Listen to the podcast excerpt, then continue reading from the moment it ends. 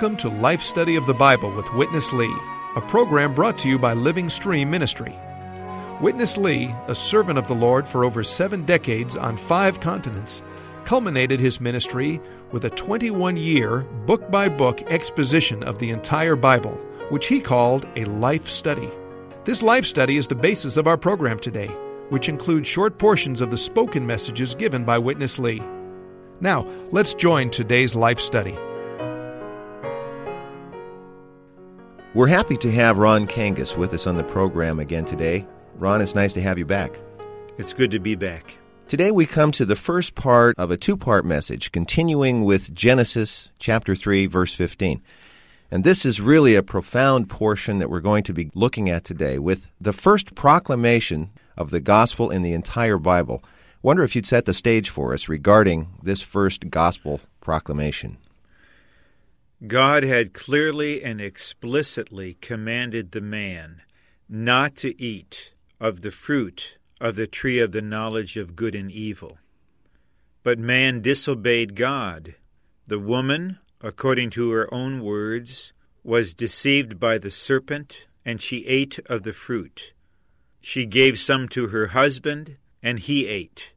As a result, humankind became fallen.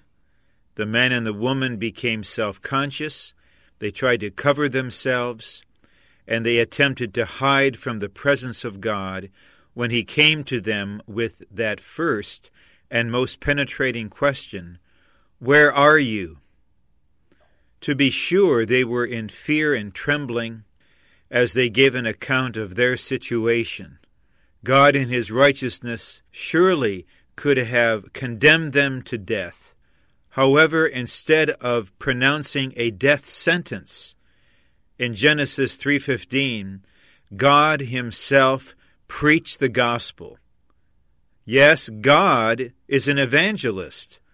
God gave the first gospel message recorded in the Bible, declaring that through the very woman who had been deceived by the serpent, a seed would be born who would bruise the serpent's head and simultaneously be bruised in his heel by the serpent.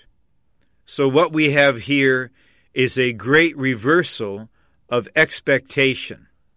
God clearly unswerving in his purpose in creating human beings, decided not to destroy the man and the woman, but to save them. He came in the way of salvation, announcing glad tidings of a seed that would come and destroy the serpent. Adam eventually had a most positive reaction to this gospel preaching. For after hearing the gospel in verse 15, he named his wife in verse 20. He called her Eve, that is, living. This is the result of God's glorious gospel, preached out of love and according to his righteousness to the first pair of fallen human beings. This is the good news contained and embodied in Genesis 3:15. I like the expression you used, a reversal of expectation. Let's join Witness Lee with our life study today from Genesis chapter 3. In Genesis 3:15, you have the first verse in the whole Bible as a gospel proclaimed to the fallen mankind by God Himself. In God's gospel, you have firstly the serpent. If we go through the whole Bible, we could see the serpent is there when we come to the last book of the Bible, Revelation 12 and Revelation 20 does the same thing. In both of those two chapters, we are told Satan has a name. The name of the old serpent. Who is this old serpent? You have to go back to the beginning. this name, the serpent. You have to see the serpent in Genesis 3. You have to see also the serpent in John 3 14. Many Christians, you know, all Christians have seen the eternal life in John 3 16. But not many have seen the serpent in John 3 14. If we are going to realize what is the eternal life, surely we have to understand what is the serpent. And the serpent is not only in Genesis, not only in John. I tell you, the serpent will be fully exposed in the last book, the book of Revelation. There, the serpent is fully, fully exposed. By reading the Bible, you can see through all the generations, God's divine word has a goal.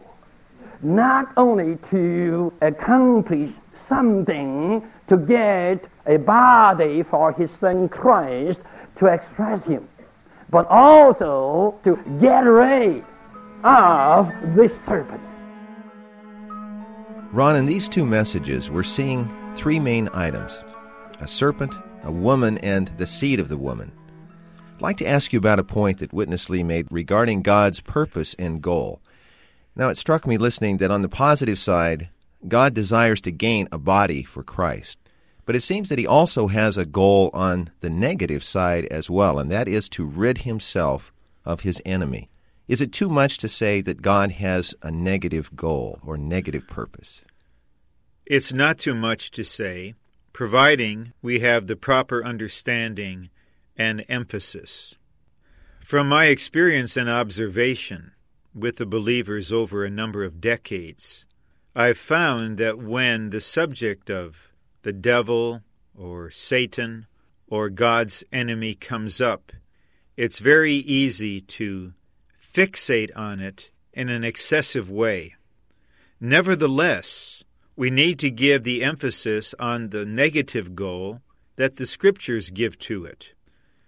Genesis 1:26 speaks first not of dominion but of image. God's glorious positive purpose is to have a corporate expression of himself in and through Christ. The Christ who is wrought into the believers to be their life and their expression. However, it is a sad but unavoidable truth that there is an enemy devoted to frustrating, if not destroying, God's purpose. The dominion mentioned in Genesis 1:26 specifically has the enemy in view. Primarily, we are here to express God positively. A secondary purpose is to deal with God's enemy. The very cross of Christ illustrates this twofold purpose. On the negative side, the cross removed sin, judged the world, and destroyed the devil. On the positive side, the cross released the divine life and the divine glory from within the Lord Jesus for the producing of the church. All the way through the scriptures, from Genesis 1 to Revelation 22, God's purpose is overwhelmingly positive. We must see this, we must concentrate on this, we must consecrate ourselves to the Lord for this. But the more we are for God's purpose, the more concerned we will be about that evil thing which opposes God's purpose. And the more one we will be, and the more open we will be to experience the Lord and know the Lord and be one with the Lord, that we may fulfill not only His positive purpose to express Him, but also His negative purpose to deal with the enemy. Thank you, Ron. Let's rejoin Witness Lee. Where is the serpent? This serpent in the garden through the fall has injected himself into mankind. Where is this serpent today? You have to be honest to say, right in my flesh. The serpent is right in man. In the garden, before the fall of man, the serpent was outside of man. But after the fall, I tell you, that subtle, crafty serpent got into man. In Matthew 16, the Lord Jesus asked the disciples, Who am I, would you say? The leading one, oh, the dear brother Peter, he was surely a good leader. He right away answered, You are the Christ, and you are the Son of God. Wonderful. Could you believe? Just after a short time, the Lord Jesus rebuked him. Satan, could you believe? Just one minute ago, he was a holy Peter. After one minute, right away, he became Satan. If I were there, I would check, Lord Jesus, where is Satan? The Lord Jesus surely would answer, Satan's here. right within him, in Peter. You just tell me, sorry to say, when you are talking in that kind of way with your dear wife, who are you? When you are going to doing things in that way, who are you? Suppose by that time the Lord Jesus would come and say, Satan. Satan. Where is Satan? Satan today is right in the fallen mankind. We all have to be on the alert that Satan, the one who tempted and damaged the first generation of mankind, is today within us. He is right within the mankind because Satan has injected himself into man. Man have become what? Serpent in the eyes of God. You consider you as a man, even the more I do the same thing. But in the eyes of God, all the fallen human beings are serpents. Listen to all these terms given in the Bible. It says, generation of vipers. What does this mean? The serpent. John the Baptist called religious Jewish people Ye are the generations of vipers. You consider yourself as the religionists. And you are so religious. Yet you don't realize that you all are generations of the vipers. And then later on, the Lord Jesus came out, and the Lord Jesus called them the same thing. Not only so, in Matthew 13, in the parable of the sower, the Lord Jesus said what? The sins of the wicked one. Who is the wicked one? The serpent, Satan, the evil one. He is the wicked one, and all his followers are his sons. And we all have to know they are not Satan's adopted sons. They are the sons born of Satan. So in John chapter 8, 44, the Lord Jesus told them that your father is the devil. Because you have the devil's life. The devil's life, the devil's nature is in you. You were born of your father, so now you have your father's life and your father's nature. And this is why 1 John 3 10 says, all the people who commit sin are the children of the devil. This is clear. Who can argue about this? Ron, in this portion, Witness Lee has really shined the bright light on the serpent. It's clear, isn't it, that the serpent is Satan. a point that may be a bit harder to understand, I guess, is the location of the serpent. But if I understand correctly, we don't really need to look very far to find him, do we? Not according to the Scriptures, and not according to those believers in the Lord, such as our brother Lee, that have an amount of spiritual experience. Let's make it clear at the outset that we by no means deny or diminish the objective reality and existence of God's enemy, Satan, the devil. Unfortunately, many Bible teachers and theologians and preachers ignore the scriptural testimony to the subjective reality of Satan in fallen human beings.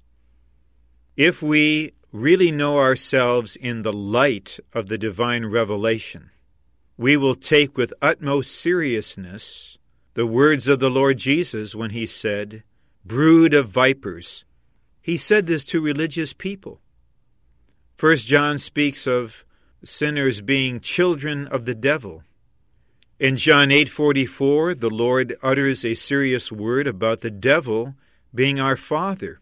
His precursor, John the Baptist, spoke a similar word about a brood of serpents. The Lord Jesus rebuked Peter calling him Satan in Matthew 16. In Romans 7, we see that sin is a virtual personification of Satan with his life and nature. In John 3:14, the Lord unveiled to Nicodemus that he, upright, ethical, moral, religious man that he was, was nonetheless in the sight of God a serpent. If we are truly enlightened, we will realize we not only commit objective acts of sin, in the depths of our fallen nature, in the flesh, the corrupted body, not the God created good body, we are serpents and need the seed of the woman to crush the serpent not only on the cross, but in our very being. Yes, the serpent is not far away. He's within us. But the Lord Himself is the remedy for this creeping evil one in the depths of our being. He has destroyed him on the cross, and through the Spirit He applies this wonderful victory to every part of our being. Praise Him. Thank you, Ron. Let's go back to Witness Lee for the conclusion of our life study today. Now, let us see who is the woman? Well, the woman in Genesis 3.15, firstly, no doubt, was Eve. And then secondly, all the fundamental teachers do agree with the one thing that the woman in Genesis 3.15 was also the mother of the Lord Jesus, the Virgin Mary because the seed of the woman there was the Lord Jesus. And the Lord Jesus was born not of a man, but of a virgin, a woman. So his title is the seed of the woman. But listen to this. The woman predicted in Genesis 3:15 has threefold significance. Not only the Eve not only the Mary, but also the woman that is revealed in Revelation chapter 12. And we can see in Revelation chapter 12, the woman revealed there is something universal, something corporate, because 12 stars are upon her head. And under her feet is the moon and around her whole body is the sun. This is something universal. In the Bible, the best way to interpret anything is to find the interpretation in other portions of the Holy Word. The same kind of vision has been told by the dream of Joseph. Joseph had a dream. He saw the sun, the moon, and the 11 stars. You see, that dream as a vision is nearly in principle the same as the sign here. By that dream, you can see in principle the sun, the moon, plus the stars represent the entire body of God's people. If we look into the whole Bible, we can see all the people belonging to God could be classified into three categories. Number one, the patriarch. Number two, the Israel. And number three, the church. In Revelation 12, the patriarchs are signified by the stars. All the stars signifying the patriarchs.